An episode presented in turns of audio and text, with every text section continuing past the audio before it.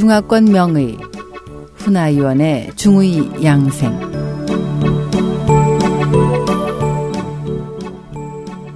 안녕하세요. 중의사 훈아위원의 한방 양생 시간입니다.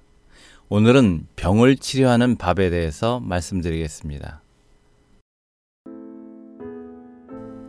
고대 선인들은 자연을 인식하고 응용하는 능력이 아주 뛰어났습니다. 이들은 거의 모든 것을 식용으로 쓸 수 있었고 또한 거의 모든 것을 치료 약물로 쓸 수 있었지요.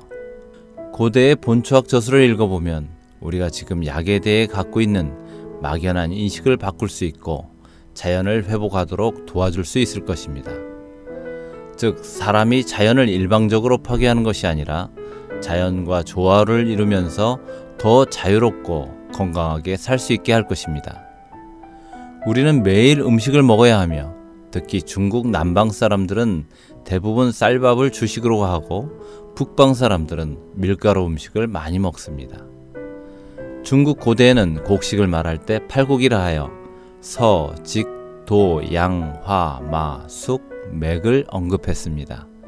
이 중에는 소위 오곡 잡량뿐만 아니라 쌀과 밀도 포함되어 있습니다. 본초 강목에서는 당나라 때 진장기가 쓴 본초 수뷰를 인용해 모든 곡류, 즉 팥곡은 모두 밥을 지을 수 있다라고 했습니다. 하지만 팥곡에는 또 각기 다른 특성이 있는데요. 고대 본초 소적에서는 밥을 짓는 다양한 방법이 소개되어 있으며 이 중에는 약으로 쓸 수 있는 것도 포함되어 있습니다. 여기서는 이 중 몇 가지를 소개하도록 하지요. 신치반. 신치반이란 막 새로 지은 밥을 말합니다. 고대인들은 새로 지은 밥을 약으로 쓰면 병을 고칠 수 있다고 여겼습니다. 가령 어린이가 소변을 잘 가리지 못한다면 여간 성가신 일이 아니지요. 더욱이 옛날에는 세탁기나 건조기가 없었기 때문에 아이가 이불에 오줌을 싸면 많은 시간을 들여서 말려야 했습니다. 이럴 때 신치반으로 오줌 싸개를 치료할 수 있습니다.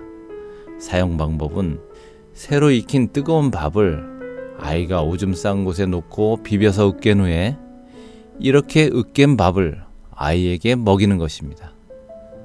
여기서 주의할 것이 있는데요. 아이에게 이 사실을 알려서는 안 되는 겁니다. 이렇게 하면 이불에 오줌 싸는 것을 치료할 수 있습니다. 이는 아주 재미있으면서도 또 돈도 들지 않는 치료법이죠. 이 외에도 신치반을 종기가 난 곳에 문지르면 종기의 독을 치료할 수도 있습니다. 한식반. 한식반이란 청명절 이틀 전인 한식에 지은 밥을 말합니다. 어떤 사람들은 밥을 지을 때 몇 가지 다른 약재를 넣기도 하는데요. 본초 강목에서는 한식반을 가리켜 분반이라고도 하며 흉터와 각종 종기를 치료할 수 있습니다.